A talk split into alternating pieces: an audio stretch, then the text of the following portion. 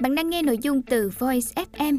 Hãy lên App Store, tìm V O I Z và cài đặt ngay để tận hưởng hơn 10.000 nội dung chất lượng cao có bản quyền nhé.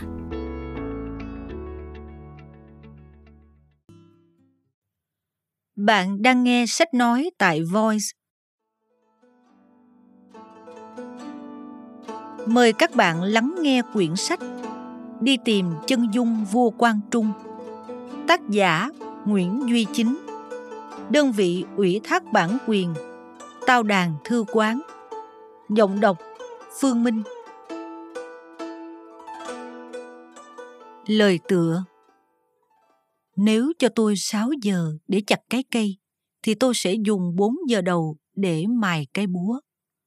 Abraham Lincoln, Tổng thống thứ 16 của Hoa Kỳ. Có những giai đoạn được người sau viết thành hàng trăm quyển sách, nhưng vẫn thấy như còn thiếu cái gì. Điển hình là thời kỳ nhiễu nhương, tranh tối tranh sáng, thay chủ đổi ngôi mà dù có tìm hiểu cặn kẽ đến đâu, chúng ta cũng chỉ biết được một phần của biến động.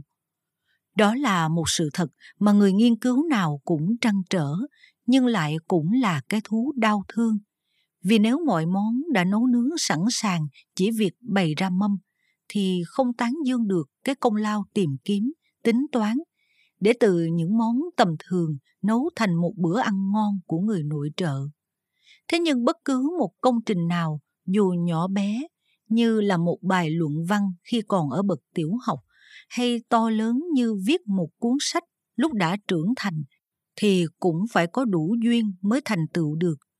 Trong nghiên cứu, tài liệu chính là duyên vì không một công trình thực sự nào có thể ra đời nếu không có đủ tài liệu và hoàn thành một tác phẩm do tưởng tượng.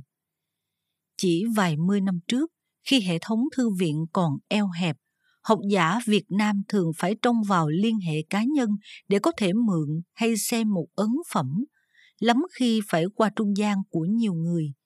Việc sao chép cũng khó, thường là viết tay hay quý giá hơn, đánh máy lại để có được hai ba bản.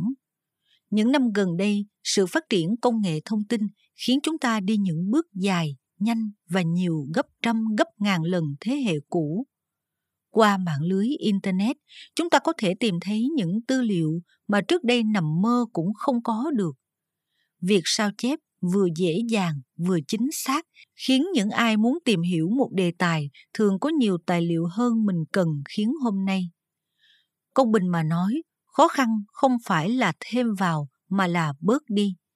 Cũng chính vì quá phong phú nên thường rơi vào thực giả khó phân biệt. Những gì chúng ta tìm thấy phải được kiểm chứng, đối chiếu qua lại và nhất là có được sự công tâm không để rơi vào định kiến hay cố chấp kiếm tài liệu đã đành mà chọn lựa những tài liệu đáng tin cậy để sử dụng lại càng cần hơn.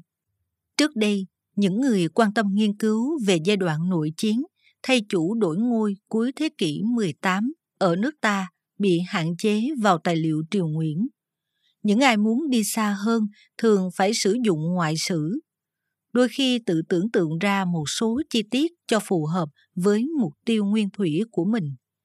Thêm một chút nhiều tác giả tiểu thuyết hóa và coi đó như một dạng viết thay vào những khoảng trống lịch sử mà họ mong đợi chính vì có một quá trình thêm bớt phức tạp như thế lịch sử viết về thời kỳ này hư nhiều thực ích, lẫn lộn giả thật vì không ai cất công tìm hiểu xem những chi tiết đó nguồn gốc từ đâu ra. Người đi trước viết sao thì người đi sau lặp lại không cân nhắc. Trình tự quan trọng nhất khi tìm kiếm tài liệu là loại bỏ những tài liệu thứ cấp chưa đáng tin, nhất là những tài liệu có nguồn gốc thiếu minh bạch cũng không ai làm. Ngay cả nhiều tác giả được đào tạo rất chính quy nhưng vì không có tài liệu nên cũng phải sử dụng ngoại sử và chọn lựa những chi tiết nào phù hợp với sở hiếu của mình để dùng trong các nghiên cứu.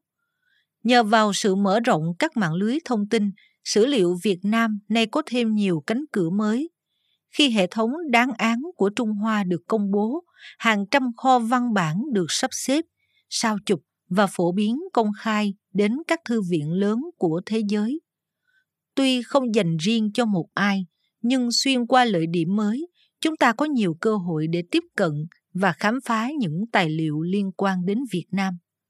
Một kho tài liệu khổng lồ khác cũng chưa được để tâm đến là tài liệu của giáo hội La Mã với rất nhiều báo cáo tai nghe mắt thấy mà các nhà truyền giáo sống ở nước ta thời đó gửi về tòa thánh. Hiện nay vẫn nằm chết trong các kho sách chưa ai khai thác. Ngày hôm nay, với tất cả những ưu điểm của thời đại, việc tiếp tục theo những lối mòn nghiên cứu mà các thế hệ trước đã từng đi qua không còn phù hợp. Chúng ta cần tiến bước vào những khu rừng hoang vu để tìm được những gì chưa ai biết.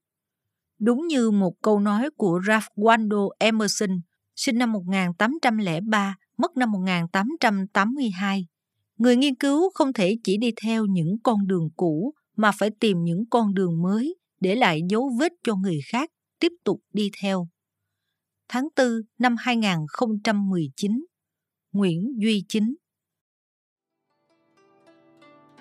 Hết lời tựa